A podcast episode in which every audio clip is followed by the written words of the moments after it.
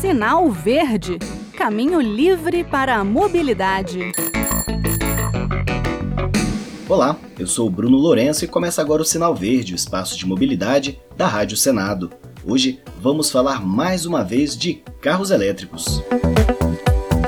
Eu abri o ano falando de carros elétricos. Lembram da minha experiência dirigindo um carrinho desses em Portugal? Pois é, desde então apareceram algumas novidades que merecem um espaço aqui no Sinal Verde.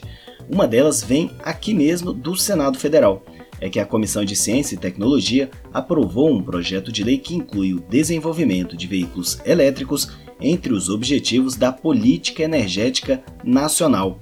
Além disso, a proposta diz que parte dos incentivos fiscais recebidos por fabricantes de automóveis deve ser aplicada na criação de tecnologias para a mobilidade elétrica. O relator Rodrigo Cunha que é senador do União Brasil de Alagoas, falou que o Brasil não pode perder tempo. O que se observa particularmente nos países mais desenvolvidos e na China é um rápido avanço na venda dos veículos elétricos.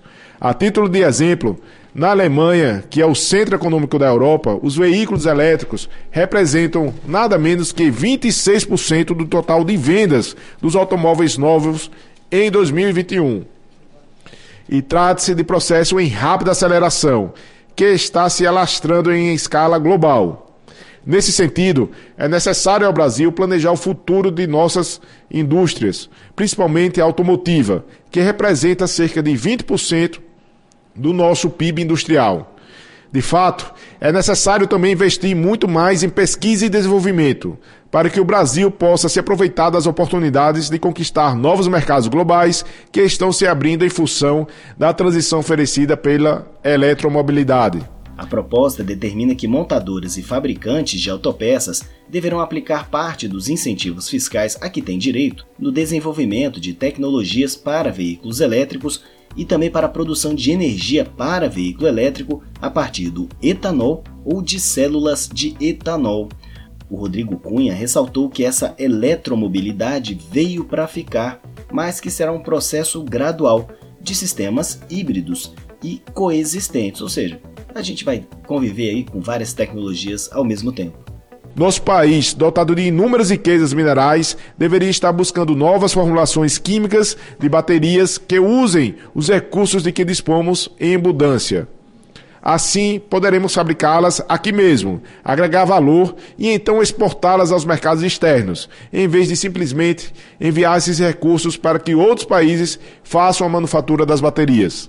Além disso, há um importante mercado que poderia se abrir aos nossos biocombustíveis, caso houvesse a capacidade de oferecer soluções comercialmente viáveis para problemas como o uso do etanol diretamente em células de combustíveis ou para movimentar os motores das aeronaves comerciais. O projeto de lei, que é de número 6020 de 2019, da senadora Leila Barros, do PDT aqui do Distrito Federal, seguiu para análise da Comissão de Assuntos Econômicos. Se aprovado lá, vai para a Câmara dos Deputados. Agora, saindo das notícias do Senado, chegou nas concessionárias do Brasil o Renault Kwid elétrico. É basicamente o carrinho que eu aluguei lá em Portugal. O preço aqui está em 143 mil reais. Assusta, né? Mas ainda assim é o carro elétrico mais barato do país. Há a expectativa da chegada até o final do ano de um modelo da montadora Caoa também nessa faixa de preço, quem sabe um pouquinho mais barato. Já nos Estados Unidos, a Agência de Proteção Ambiental anunciou um programa que impõe restrições para os veículos a partir de 2023.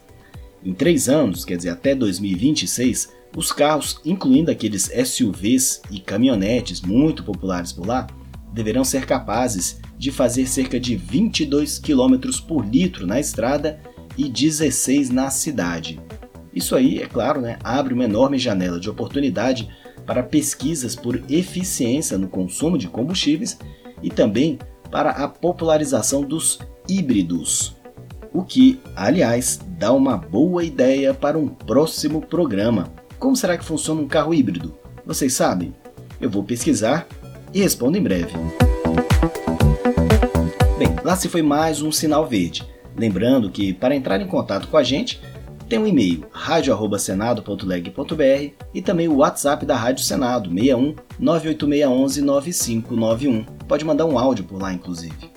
Um abraço a todos e até o próximo programa. Sinal Verde Caminho livre para a mobilidade.